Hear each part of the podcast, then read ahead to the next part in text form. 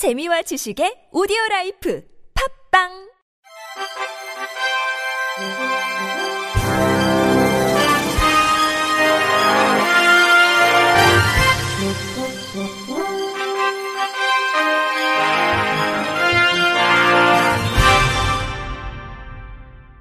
청취자 여러분 안녕하십니까? 3월 8일 월요일 KBRC 뉴스입니다. 국회 보건복지위원회 소속 더불어민주당 최혜영 의원은 장애인 전용 주차구역 불법 주차에 대한 과태료를 상향 조정하고 반복 위반자에게는 과태료를 가중 부과하는 내용의 장애인, 노인, 임산부 등의 편의 증진 보장에 관한 법률 일부 개정 법률안을 대표 발의했다고 밝혔습니다. 최 의원의 보도자료에 따르면 지난 6년간 장애인 전용 주차구역 불법 주차 건수는 217만 건, 과태료는 1,851억 원에 달하는 것으로 나타났습니다. 또 장애인 전용 주차구역 불법 주차 등으로 같은 해 2회 이상 적발된 차량은 2015년 1,434건에서 지난해 6만 3,412건으로 6배 증가했으며 특히 6회 이상 적발된 건수는 작년 한 해 6,466건으로 이는 2015년 대비 15배 증가한 수치입니다. 최 의원은 이러한 문제를 해결하기 위해 장애인 주차구역 불법 주차 과태료를 현행 20만 원에서 100만 원으로 상향하는 개정안을 발의하게 됐다며 반복 위반에 대해서는 그 위반 행위의 횟수, 동기와 그 결과 등을 고려해 과태료 금액의 2분의 1 범위에서 가중할 수 있도록 하는 방안도 함께 마련했다고 설명했습니다. 이어 최 의원은 무엇보다 장애인 전용 주차구역은 장애인의 이동을 위한 정당한 권리로서 반드시 보장되어야 한다며 장애인 전용 주차구역이 보행이 어려운 장애인들에게 꼭 필요한 공간이라는 것을 사회 구성원 모두가 인식하는 것이 필요하다고 강조했습니다. 사단법인 한국장애인 문화예술단체 총연합회가 제9회 대한민국 장애인 예술경연대회 스페셜 K의 참가자를 모집합니다. 경연 분야는 국악, 클래식, 실용음악, 무용, 연극 뮤지컬의 다섯 개 분야로 진행되며 참가 대상은 대한민국에 거주 중인 모든 장애인입니다. 스페셜 K 대상을 받은 이력이 있는 사람은 참가할 수 없으며 개인 및 10인 이하 그룹 참여가 가능합니다. 참가 신청 마감은 오는 5월 20일 목요일 17시까지이며 신청서는 스페셜 K 홈페이지에서 다운받은 후 메일로 신청 가능합니다. 6월 초에 서류 심사 및 동영상을 통해 본선 진출자를 선정하며 본선 경연의 세부 일정과 장소는 추후 홈페이지와 본선 진출자 개별 연락을 통해 공지될 예정입니다. 본선 경연의 결과는 부문별 경연 당일 현장에서 발표되며 각 부문별로 금상 1명, 은상 2명, 동상 3명, 장려상 6명 등 5개 부문 60명의 참가자를 시상합니다. 각 부문 금상수상자를 포함한 총 8팀은 결선 무대라고 할 수 있는 스페셜 K 어워드에 참여하게 됩니다. 행사를 주최하는 장애총회 배은주 상임 대표는 스페셜 K가 매년 행사가 거듭될수록 뛰어난 역량을 가진 장애 예술인들의 참여로 권위 있는 대회로 성장했다며 잠재성 있는 장애 예술인을 발굴한 후 지속적인 문화예술 활동 참여 및 다양한 국내외 무대 경험을 제공함으로써 장애 예술인의 예술 창작 활동이 활발한 사회를 만들기 위해 더욱 노력하겠다고 말했습니다.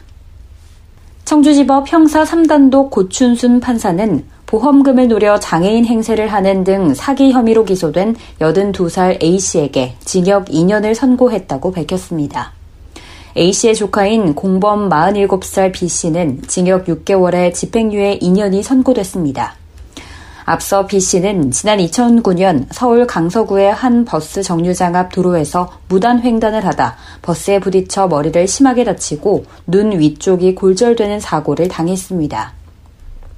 당시 B씨는 시신경 일부가 손상돼 오른쪽 시력이 일부 저하됐으나 시력을 완전히 상실하진 않았지만 고모 A씨는 B씨에게 접근해 보험금을 많이 타야 하니까 시력 검사할 때 안 보인다고 하고 미친 척을 하라고 꼬드겼습니다. 이후 B씨는 시력 검사를 할 때마다 숫자나 글자가 전혀 보이지 않는 것처럼 행동했고 2011년 3월에 청주의 모 종합병원에서 양쪽 교정 시력 0.02 이하로 판정받아 영구 후유 장애 진단을 받아왔습니다.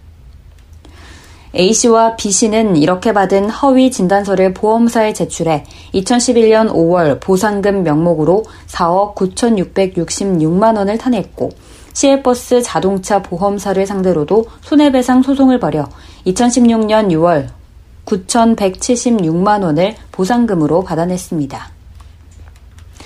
이들의 범행은 검찰의 보험 사기 혐의 공소 제기로 다시 시작된 재판에서 B 씨가 범행 일체를 자백하면서 밝혀졌습니다.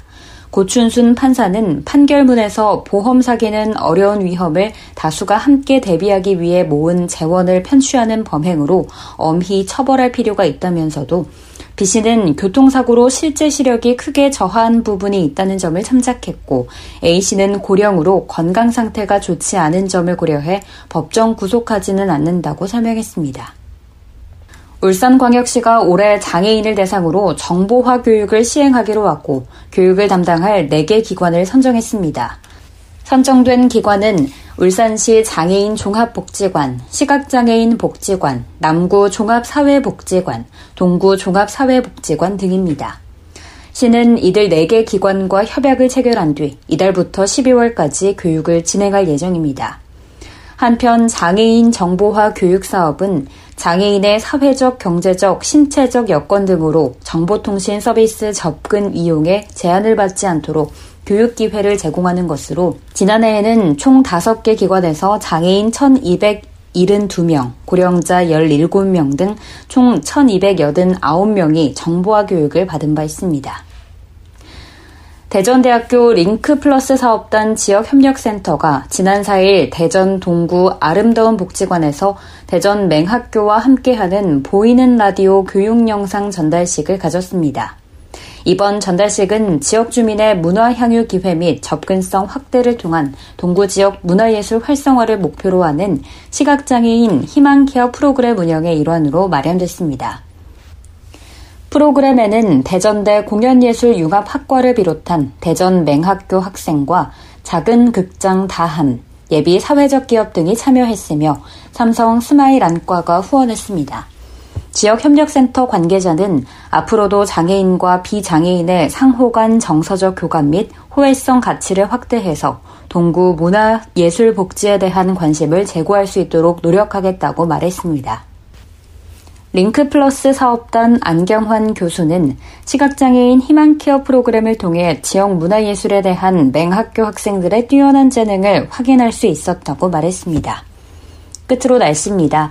내일 전국은 낮 기온이 10도 이상으로 오를 것으로 예상됩니다. 낮과 밤에 일교차가 크니 건강관리에 유의하시기 바랍니다. 이상으로 3월 8일 월요일 KBRC 뉴스를 마칩니다. 지금까지 제작의 류창동, 진행의 김예은이었습니다. 고맙습니다. KBRC.